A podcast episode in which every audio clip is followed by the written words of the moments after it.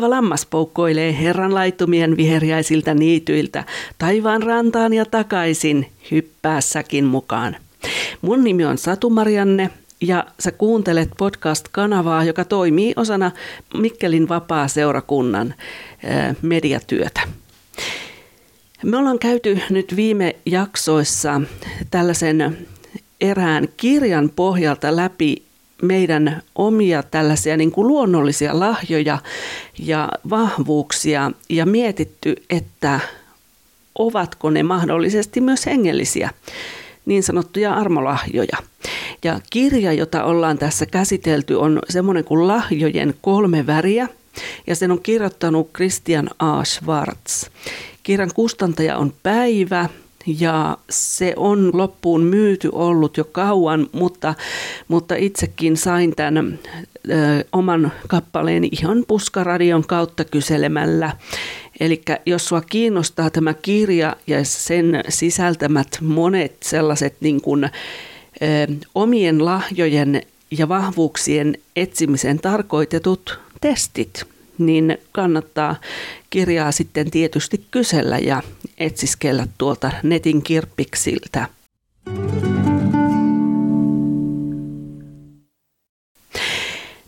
No siellä tosiaan eka jaksossa me käsiteltiin ihan yleistä asiaa liittyen näihin meidän lahjoihin ja, ja sitten sen pohjalta lahjoista yleensä keskusteltiin. Ja, ja toka jaksossa oli sitten esittelyssä ne lahjojen kolme kategoriaa, eli kolme värialuetta, joihin tämä kirjakin perustuu. Ja siellä käsiteltiin sitä, että miten tunnistetaan ne hengelliset lahjat ja millä perusteella Jumala niitä lahjojahan jakaa. Ja myös siinä toka jaksossa oli puhetta viidestä askeleesta niiden omien lahjojen äärelle. Viime kerralla, kun käsittelimme tätä aihetta, niin oli vuorossa sitten ensimmäinen kategoria, eli vihreä alue, ja siitä sä voit siis kuunnella pari jaksoa aikaisemmin. Löytyy sieltä Laukkaavan lampaan podcast-kanavan jaksolistalta. Mutta nyt on vuorossa siis toinen kategoria, joka on punainen alue. Ja punaisen alueen lahjat liittyy ensisijaisesti evankeliointiin ja opetuslapseuttamiseen sekä johtajuuteen. Ja tähän punaiseen alueeseen tämän kirjan kategorioinnin mukaan, niin siihen kuuluu muun muassa evankeliointi, lähetystyö, apostolius, sielunhoito, johtajuus, paimenuus, opettaminen, auttaminen, palveleminen ja naimattomuus. Ja tässä jaksossa mä ajattelin, vaikka tässä on paljon just muakin kiinnostavia osioita, niin mä käyn läpi nyt niin kuin käytännössä vain kolmea, mitä tässä listalla oli. Eli katsotaan vähän tarkemmin tuota evankelioinnin lahjaa ja sitten myös auttamisen ja naimattomuuden lahjoja.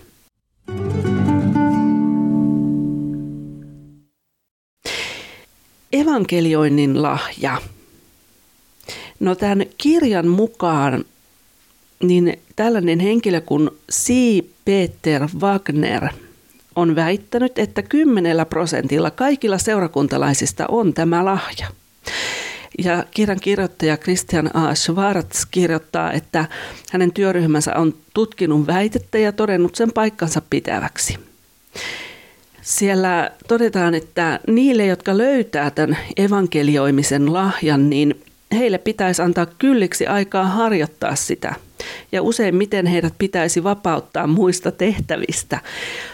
No, tämä ehkä herra Schwartz kuuluu tai on kuulunut johonkin isompaan seurakuntaan, kun on tätä kirjoittanut, mutta ensimmäisenä tietysti tulee itselle mieleen se, että kun on kyse aika pienistä seurakunnista kuitenkin, kun Suomessa ollaan, niin, niin ne usein on se tilanne, että siellä niin sanotusti kaikki tekee vähän kaikkea. Eli ei ole sanottua, että jos sulla on evankelistan kutsu, ettetkö sä olisi sitten vaikka kahvinkeitossa tai, tai koristelemassa seurakuntasalia tai rukouspalvelussa tai jossain muussa semmoisessa hommassa, joka ei, ei niin suoranaisesti siihen evankelistan kutsuun sitten osu. Toki on niitäkin, jotka ihan päivätyökseen toimii evankelistoina ja se jotenkin tuntuu niin kuin, että, että tota, että se, se todella on Herran tämmöinen niin kuin armoitus ja armolahja ja hän voitelee niin kuin omansa sitten sitä sanomaa jakamaan. Ja se, että, että evankelistan lahjan omaaville pitäisi antaa se rauha sitten toteuttaa sitä evankelistan lahjansa. Ja jos ajatellaan, että 10 prosenttia kaikista seurakunnan jäsenistä, seurakuntalaisista omistaa tämän evankelioinnin lahjan, niin siellä olisi aika iso, iso homma sitten järjestää niille ihmisille sijaiset vaikka hoitamaan äänentoistoa tai sitä kahvipöytä palvelusta tai jotain muuta. Mutta kuitenkin tosi mielenkiintoinen on toi tutkimustulos ja tämä kirjahan on kirjoitettu jo muistaakseni ihan siis, olikohan se, no enpä sano mitään, vaan katson ihan täältä. Mulla on se kirja tässä äärellä. Ja tämähän tietää kertoa, että hänet on kirjoitettu vuonna 2001 alkuperäinen versio ja se on ollut saksankielinen. Eli 2001, niin siitä on menty, menty 20 vuotta ylikin. Ei vaan just kohta tulee 20 vuotta ensi vuonna. Eli tota, en tiedä, varmaankin toi, toi lukema on tuosta johonkin suuntaan taittunut toi 10 prosenttia, mutta, mutta tässä vaiheessa ja tässä kirjassa se on ollut noin ja se on iso määrä kuitenkin joka tapauksessa. No raamatun kohtia, mitä löytyy tuohon eh, evankelioimisen lahjaan eh, liitettynä esimerkiksi, niitähän on, on tietenkin siellä tosi paljon, mutta, mutta tässä on esimerkkejä. Apostolien teot 8, jakeet 5 ja 6. Apostolien teot 8, jakeet 26-40. Apostolien teot 14, jakeet 13-21. Roomalaiskirje 10, jakeet 13-15 ja Efesolaiskirje 4, ja 11. Ja mä otin tähän nyt tuon roomalaiskirjeen jakeen 10 ja sieltä, ei vaan siis luvun 10 ja sieltä jakeet 13-15 ja tämä kohtahan kuuluu näin. Sillä jokainen, joka huutaa avuksi Herran nimeä, pelastuu. Mutta kuinka he voivat huutaa avukseen häntä, johon eivät usko? Kuinka he voivat uskoa häneen, josta eivät ole kuulleet? Kuinka he voivat kuulla, ellei ole julistajaa? Ja kuinka kukaan voi julistaa, ellei ketään lähetetä? Onhan kirjoitettu, kuinka suloiset ovat niiden jalat, jotka julistavat hyvää sanomaa.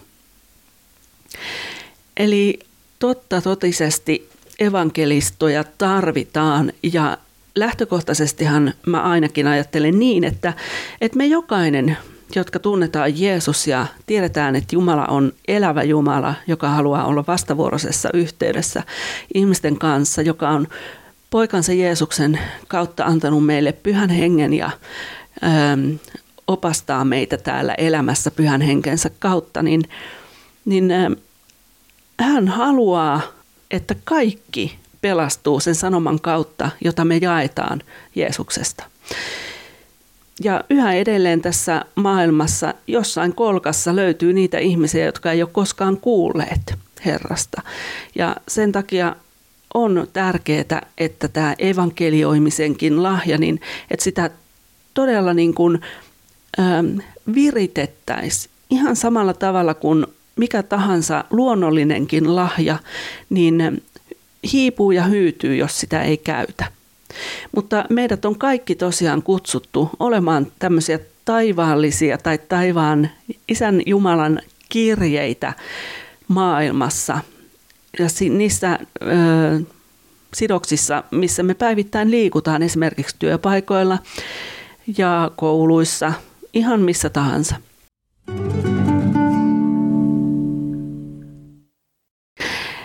Mahdollisia tehtäviä sitten ihmiselle, jolla on evankelistan kutsu, niin mainitaan esimerkiksi saarnaaminen, toimiminen kiertävänä evankelistana, sielunhoito, radiotyö, lähetystyö, seurakunnan istutustiimi, vähäosaisten auttaminen, evankelioivat kotiryhmät, musiikki- tai bändityö, lapsievankeliointi, maahanmuuttajien auttaminen ja niin edelleen. Ja mahdollisia vaaroja sitten. Ja muuten tuosta kun tuolla mainittiin radiotyö, niin totta kai podcast-työ on ihan yhtä lailla sitä evankelistan kutsun täyttämistä. Ja mut kun on itteni siunattu seurakunnassa niin sanotuksi taideevankelistaksi, niin mullakin se kutsu on niin kuin, se on kyllä muuttunut vuosien varrella aika paljonkin, että, että silloin kun mä aloitin, niin mulla oli sellaisia evankelioivia pienoishuoneita, jotka sitten kiersi näyttelyissä. Ja, ja kävin niiden pienoishuoneiden avulla sitten kertomassa Jumalasta, Jeesuksen sovitustyöstä, esimerkiksi lasten iltapäiväkerhoissa ja, ja jossain työttömien paikassakin taisin, taisin joskus olla. Ja tosiaan ne, ne näyttelyt oli niin kuin sellaisissa paikoissa, missä käy paljon sellaisia ihmisiä, jotka ei koskaan tule kirkkoon tai mihinkään seurakuntaan. Ja, ja tota, et sieltä löytyi ihan tällaisista päihdekuntoutujien päiväkeskuksista lähtien paikkoja sitten, missä, missä niitä oli esillä. Mutta nykyisin taas tämä mun evankelistan kutsu ja sen niin kuin, äm, täyttäminen, niin jotenkin tulee ehkä parhaiten esiin tässä mediatyössä, jota mä oon seurakunnalle tehnyt. Eli mä aika paljon vastaan näistä seurakunnan nettimainoksista, niin niin sitä kautta sitten pääsee myös toteuttaa sitä omaa kutsuansa. Ja samaten mä teen aika paljon semmoisia ihan niin kuin yksityishenkilönä, niin jaan tällaisia raamatun lauseita, jotka on yhdistettyinä johonkin kuvaan, koska se kuva välittää, se tuo niin kuin lisäsyvyyttä siihen, siihen viestiin, jonka mä haluan niin kuin ihmisille antaa.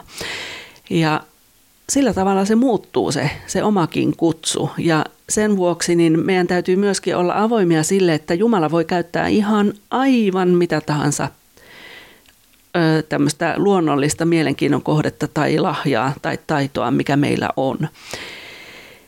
Joo, no sitten mainitaan tuolla kirjassa mahdollisia vaaroja, jotka liittyy tähän evankelistan kutsuun ja tunnistan itseni kyllä täältä siis monessa kohtaa.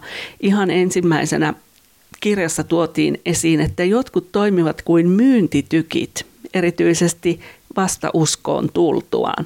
Eli kyllä muistan, se oli 2003, niin Herra auttakoon sitä ihmistä, joka tuli mun tulituslinjalle. Eli siis hyvästä sydämestä kaikki tapahtui kuitenkin, mutta, mutta, mutta toimin juurikin sillä tavalla, kun mua kohtaan toimittiin joskus ennen kuin tulin uskoon, mutta Esimerkiksi siis mä tarkoitan sitä, että oli yksi, yksi rouva tämmöinen, joka nykyisin on ihana uskon siskoni, joka aina kun mä kävin tietyllä kirpputorilla, hän oli siellä kassassa, niin joka ikisen kerran hän alkoi puhua Jeesuksesta. Ja mä muistan, miten mua ärsytti kerta kaikkiaan, että taasko se ihminen on siellä, että mä en jaksa kuunnella sitä sen Jeesustelua ja lätinää. Ja tota, kuinka ollakaan, sitten kun mä tulin itse uskoon, niin sehän oli sellaista, että, että sitä ajatteli, että no nyt pelastuu puolet maapallosta, että nyt kun mä tiedän itse tämän jutun, mikä se on, niin mä voin kertoa. Ja kyllähän minä tyttö kerroin. Mutta tota, mutta, mutta äm, joskus se into aiheuttaa sitten kompastumisia ja ehkä kannattaa siinä vaiheessa, tietysti mä tiedän sen, että se on niin vaikea pitää sisällään se, se niin kuin varmuus siitä, että on olemassa Jeesus, joka on oikeasti niin kuin persoona ja joka ihan oikeasti puhuu meille. Että se ei ole mitään – mitään sellaista mielikuvituksen tuottamaa settiä, vaan se on aivan todellista totta. Ja totta kai kun tämmöinen asia ihmiselle selviää, niin siitä hän haluaa kertoa mahdollisimman paljon, mutta, mutta se mihin ehkä voisin rohkaista sinuakin, jos olet ihan vasta uskoon tullut, niin, niin tarkkaa sitä omaa niin kuin ulosantia uskomattomien ihmisten keskellä, että et varo sellaista, mitä pidetään, siis ei, meidän ei tule varoa sitä, että jos joku sanoo sulle, että mitä sä tuputat, ei, vaan se, että varotaan, että me mennään niin kuin pyhän hengen yli siinä innossamme, eli että me ei muisteta odottaa sitä, että pyhä henki avaa jotain tilanteita ja asioita. Eli siinä mielessä hold your horses.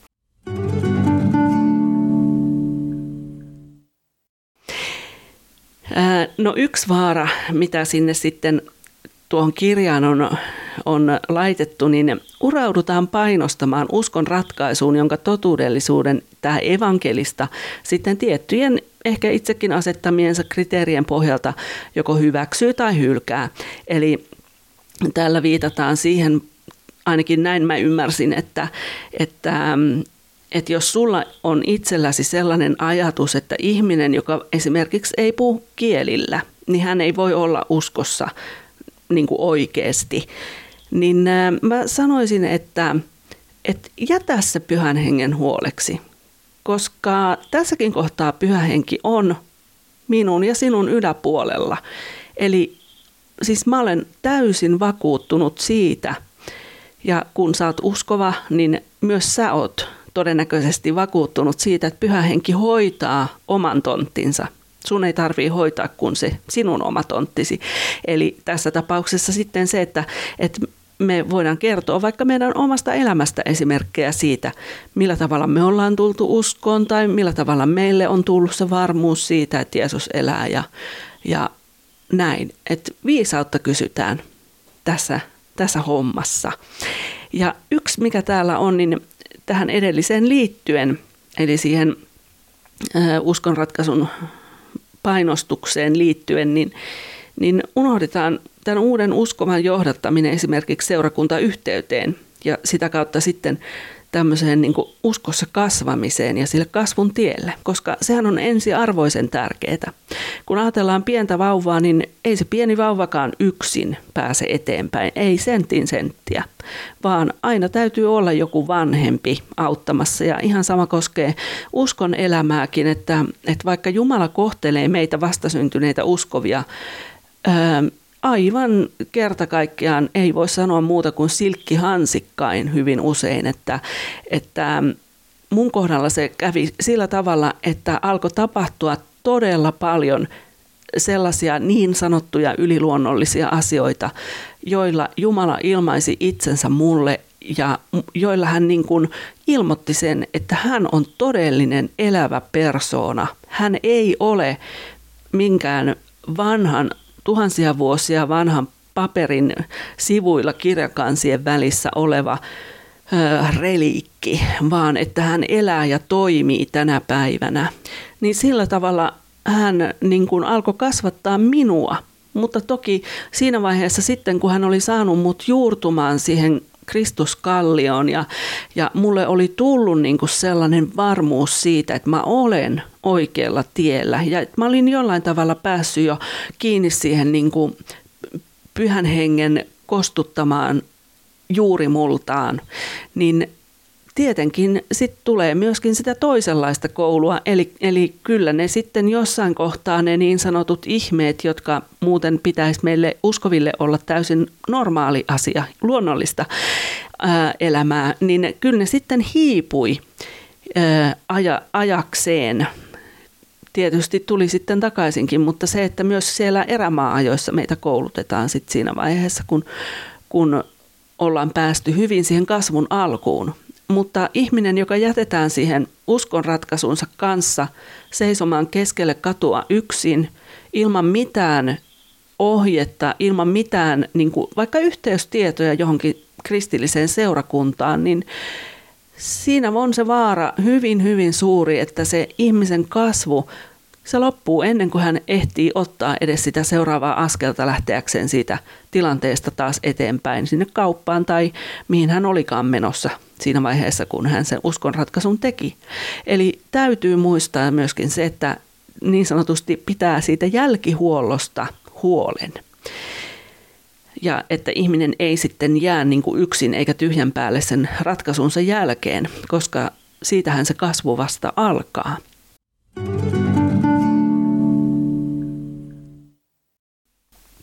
Vinkkejä tässä evankelioimisen lahjassa harjaantumiseen, niin joitakin, mitä siinä kirjassa oli tuotu ja joitakin sitten tietenkin omasta kokemuksesta, niin ehm, esimerkiksi jos tiedät jonkun sellaisen ryhmän, joka tekee säännöllisesti tavoittavaa evankeliointityötä tavalla tai toisella, niin liity siihen, mene mukaan, ihan varmasti pääset. Ja jos sun seurakunnassa ei toimi vielä sen kaltaista ryhmää, niin, niin sun kannattaa ottaa se kyllä puheeksi pastorin tai vanhimmiston kanssa ja, ja tota, alkaa niin kuin vähän kartottaa, että olisiko siellä seurakunnassa kenties muitakin sellaisia, jotka haluaisi semmoista toimintaa aloittaa. Ja harjoita sitä lahjaasi ihan siinä omassa arkielämässäsi. Ihan samalla tavalla kun sä opiskelisit koulussa jotain uutta asiaa, niin käytä aikaa siihen evankelioivan lahjas harjoittamiseen.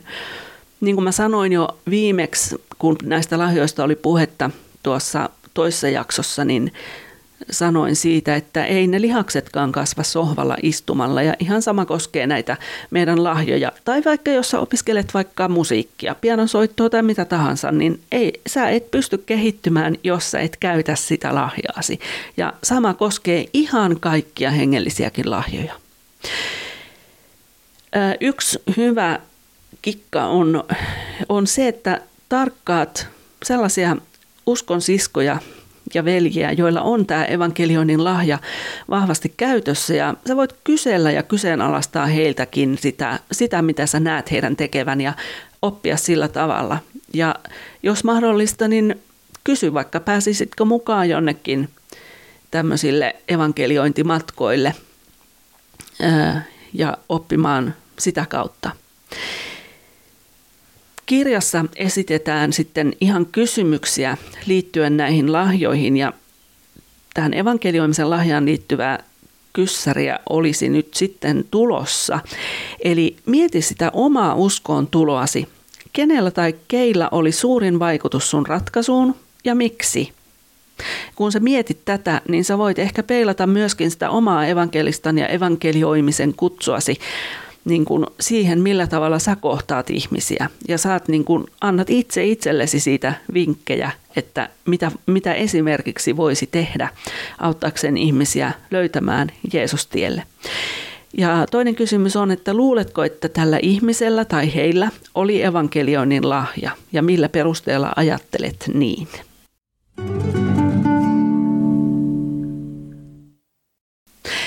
Toinen lahja, jonka halusin ottaa tässä esille, on auttamisen lahja, koska ö, tässä kirjassa on tuotu esiin paljon sellaisia niin kuin hengellisinä lahjoina, sellaisia asioita, joita mä en olisi itse osannut ollenkaan ajatella hengellisiksi lahjoiksi.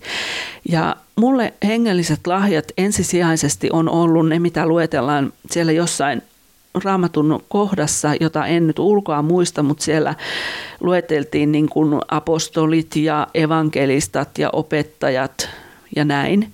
Mutta tämä auttamisen lahja, niin esimerkkinä siitä, että tähän ei ole semmoinen mikään titteli, että olet auttaja, vaan puhutaan vaan auttamisen lahjasta.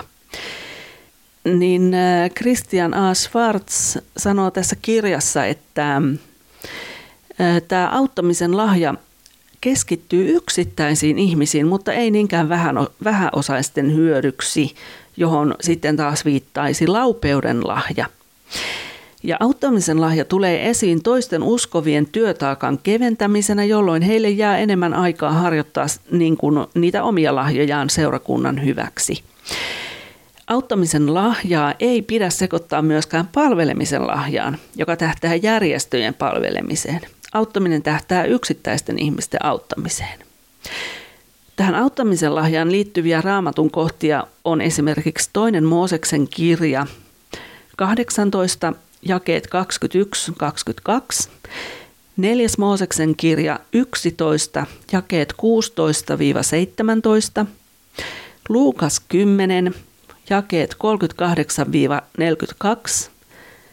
Roomalaiskirje 16, jakeet 1-2 sekä ensimmäinen korintulaiskirje 12, jae 28. Ja mä otan tässä esille tämän Luukkaan 10. luvun ja sieltä jakeet 38-42 ja siinähän kerrotaan tämä kuuluisa Martan ja Marian ö, tilanne, kun Jeesus tuli heille sitten vierailulle. Tässä sanotaan Raamattu kansalle käännöksen mukaan näin. Heidän vaeltaessaan eteenpäin Jeesus tuli erääseen kylään. Muuan nainen, nimeltään Martta, otti hänet luokseen. Martalla oli sisar, jonka nimi oli Maria. Tämä asettui istumaan Herran jalkojen juureen ja kuunteli hänen puhettaan. Martta taas ahersi palvellen vieraita monin tavoin. Hän meni Jeesuksen luo ja sanoi, Herra, etkö lainkaan välitä siitä, että sisareni on jättänyt minut yksinäni palvelemaan vieraita? Sano hänelle, että hän auttaisi minua. Mutta Herra vastasi, Martta, Martta, sinä huolehdit ja hätäilet monista asioista, mutta vain yksi on tarpeen. Maria on valinnut hyvän osan, eikä sitä oteta häneltä pois. No, tässä kohtaa tietysti voi miettiä, että se auttamisen lahja, niin, toi on hiukan jotenkin niin kuin ajattelisin sen ehkä ristiriitaisena, että, että jos viitataan Marttaan, että Martalla oli auttamisen lahja, mutta sitten Jeesus sanoi, että sinä hätäilet, sä huolehdit ja hätäilet monista asioista, mutta vain yksi on tarpeen. Ja Maria oli valinnut hyvän osan, eikä sitä otettu häneltä pois. Jos Martalla oli, ja ilmeisestikin hänellä oli se auttamisen lahja, hän halusi auttaa, jotta Jeesus voisi tehdä sitä palvelutyötä, johon hänet oli maailmaan lähetetty. Mutta se, että oliko se mennyt sitten jo niin kuin vähän sen tämmöisen niin kuin auttamisen lahjan yli tuon Martan, Martan lahjan käyttäminen, en tiedä. Vaikea edes muodostaa nyt tässä sanoiksi sitä ajatusta, mikä tästä syntyy, mutta ehkä sä sait kiinni jo siitä, mitä mä tässä pohdiskelen. Auttamisen lahjahan liittyen, niin lahjojen kolme väriä kirja mainitsee mahdollisia tehtäviä, niin siellä on esimerkiksi puhelinpalvelu, eli, eli ihminen, jolla on auttamisen lahja, niin hän voi esimerkiksi soitella tämmöisille vaikka vanhemmille seurakuntalaisille, jotka ei välttämättä aina pääse tai eivät välttämättä koskaan pääse seurakunnan tilaisuuksiin. Tai muuten esimerkiksi olemalla pastorin apuna ja, ja soittamalla puheluita niin, niin sanotusti seurakunnan puolesta. Sitten johtajien tukeminen, sihteerin työt, muuttoapu, vahtimestarin työt ja niin edelleen ja niin edelleen. Eli varmasti jokainen ymmärtää, että tämä auttamisen alue on siis elämänlaajuinen alue. Löytyy aivan siis mitä tahansa kohdetta sen toteuttamiseen. Mahdollisia vaaroja sitten. No nykyisin puhutaan siis burnoutista, työelämässä, mutta ähm, tässä kirjassa sanotaan, että, että on ihmisiä, jotka kärsii niin sanotusti auttajasyndroomasta. No mä ajattelisin itse, että yksen tunnistusmerkkejä voisi olla, että siitä auttamisesta tulee ihmiselle lähes semmoinen pakonomainen suoritus. Ja sellaisen suorittamisen taustalla taas on ajatus siitä, että, että jos mä en auta, niin Jumala rankaisee, tai jos mä en auta, niin mä en ole tarpeeksi hyvä Jumalalle, mä en ole ansainnut taivaspaikkaani. Eli kaikessa auttamisessa ei siis välttämättä ole armolahjasta kyse. Ja toisaalta uskovasta, joka käyttää nimenomaan armolahjasta käsin sitä auttamishalua, niin, niin hänestä saatetaan luulla, että hän kärsiikin tästä auttajasyndroomasta. Ja yksi suuri vaara, jonka mäkin olen nähnyt siis ihan ystäväpiirissä, niin on se, että, että auttaessaan kuluttaa itsensä loppuun. Ja toisaalta tietysti sitten sekin, että, että autettava sit ajautuu tämmöiseen riippuvuussuhteeseen sen auttajansa kanssa, niin sekin on olemassa oleva vaara. Ja, ja näillähän, mitä tämä kirjakin nostaa esiin jokaisen lahjan kohdalla, kun puhutaan näistä mahdollisista tehtävistä ja mahdollisista vaaroista, niin eihän niillä haluta pelottaa ihmisiä, vaan nimenomaan tuoda esille se, että me tiedetään niin ne omine lahjoinemme olla vähän sillä tavalla niin kuin hengälliset tuntosarvet koholla, että, että pysytään niin kuin siinä tontilla eikä tehdä niin kuin määräämme enempää, koska aina se johtaa sitten siihen itsensä, itsensä väsyttämiseen ja, ja väsymiseen.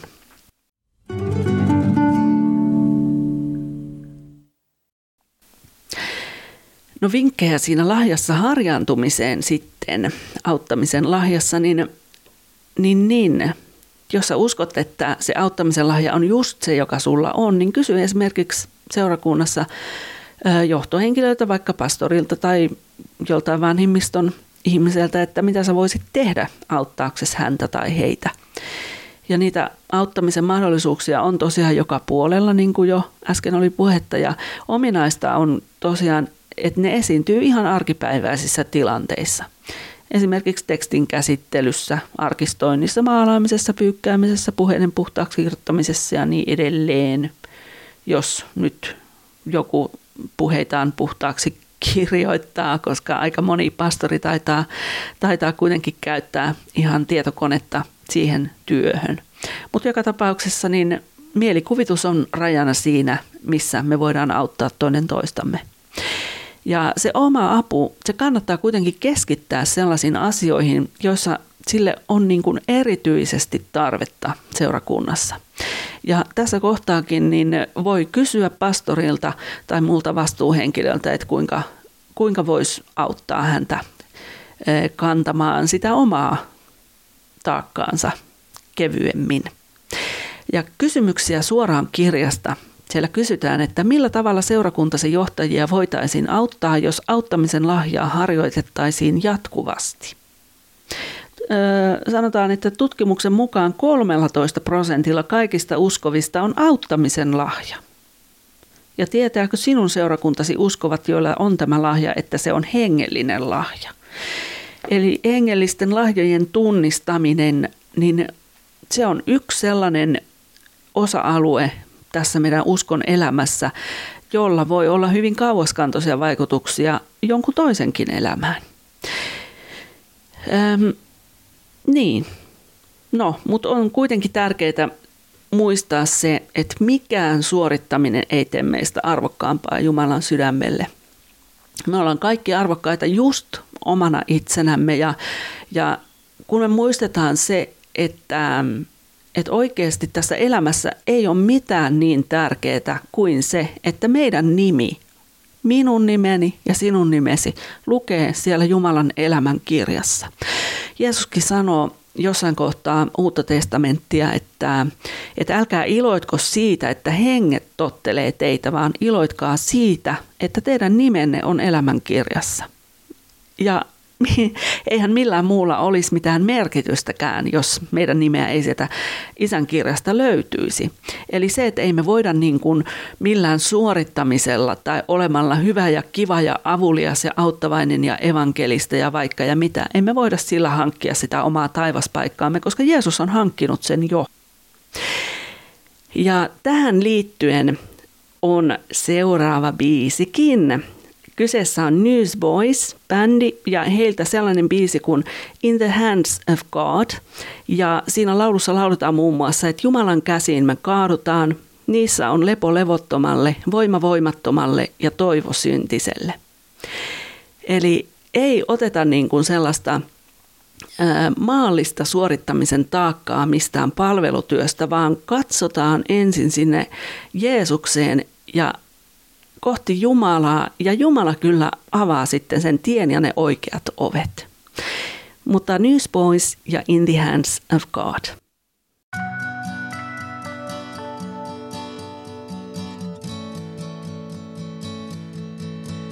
We have raised our hopes and our cities high.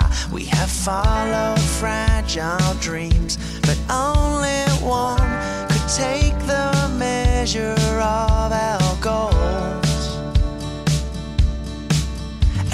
stumbled over the trials of life, and we've wrestled the unseen. But only one can calm the storm inside.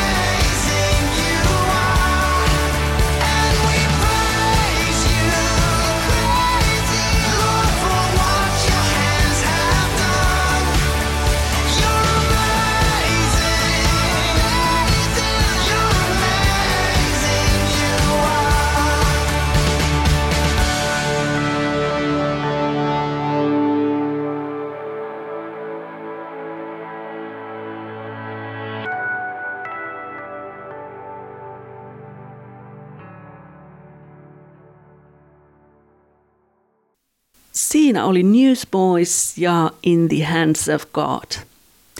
Mun nimi on Satu Marianne ja sä kuuntelet siis Mikkelin vapaaseurakunnan yhteydessä toimivaa podcast-kanavaa.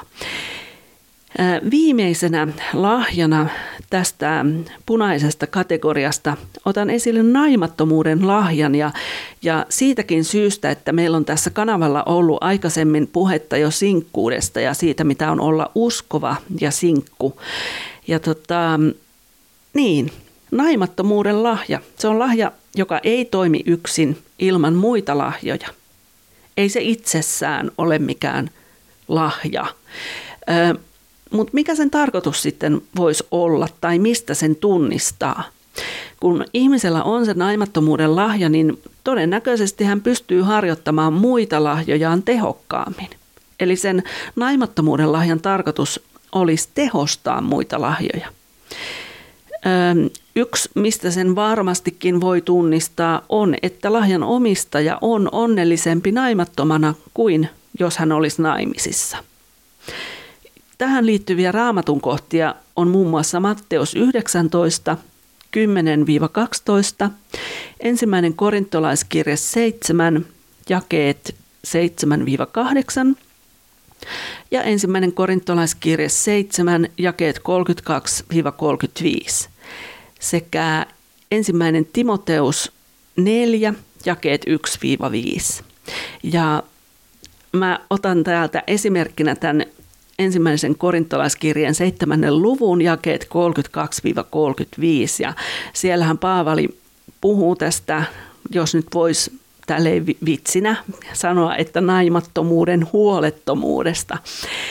Eli tota, Paavali sanoo, että tahtoisin teidän olevan ilman huolia. Naimaton mies huolehtii siitä, mikä on Herran, miten miellyttäisi Herraa. Naimisissa oleva taas huolehtii maallisista asioista, siitä miten miellyttäisi vaimoaan. Ja hän on jakautunut kahtaalle. Nainen, jolla ei enää ole miestä ja neitsyt, huolehtivat siitä, mikä on Herran, että olisivat ruumiiltaan ja hengeltään pyhiä. Naimisissa oleva taas huolehtii maallisista asioista, siitä miten miellyttäisi miestään. Sanon tämän teidän omaksi hyödyksenne, en kahlitakseni teitä, vaan siksi, että eläisitte säädyllisesti ja pysyisitte häirintymättä Herrassa. Eli Paavali oli sitä mieltä, että, että jos ei ole naimisissa, niin sitten ei ole niitä nai, ö, naimisissa oleen, olemisen tuomia maallisia huoliakaan. Ei tarvitse huolehtia perheen elatuksesta tai siitä, että ö, täytyy tiettyyn aikaan päivästä olla kotona kokkaamassa miehelle ruokaa. No, mitä mahdollisia tehtäviä sitten voisi olla ihmiselle, jolla on tämä naimattomuuden lahja? Koska sen lahjan tarkoitus on siis tehostaa muita lahjoja, niin teoriassa siihen yhdistyy niitä muita lahjoja. Ja tehonsa se näyttää kuitenkin erityisesti esimerkiksi lähetys- tai seurakunnan istutustyössä, koska nämä molemmat työmuodothan, niin ne edellyttää tekijältään isoa joustavuutta. Sellaista, öö, sekin on yksi tämmöinen voimavara, että, että, sulla, että sä pystyt joustamaan niin kuin esimerkiksi työajoissa tai, tai liikkumisen suhteen. Jos sulla on perhe tai jos sä oot avioliitossa, niin se ei ole varmasti ihan yhtä helppoa sitten järjestellä sitä omaa arkielämäänsä niin, että se evankeliumin työ ei siitä jotenkin kärsisi. Eli helpottaa. Se helpottaa, jos, jos vaikka lähetystyöntekijällä on naimattomuudenkin lahja.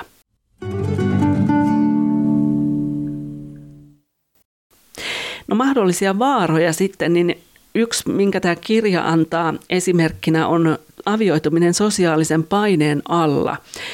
Ja niin, no, en tiedä jotenkin, jos ajattelisin omalle kohdalle, mulla ei sitä naimattomuuden lahjaa ole, mutta jos olisi, niin mä en kyllä varmastikaan minkään sosiaalisen paineen alaisena naimisiin menisi.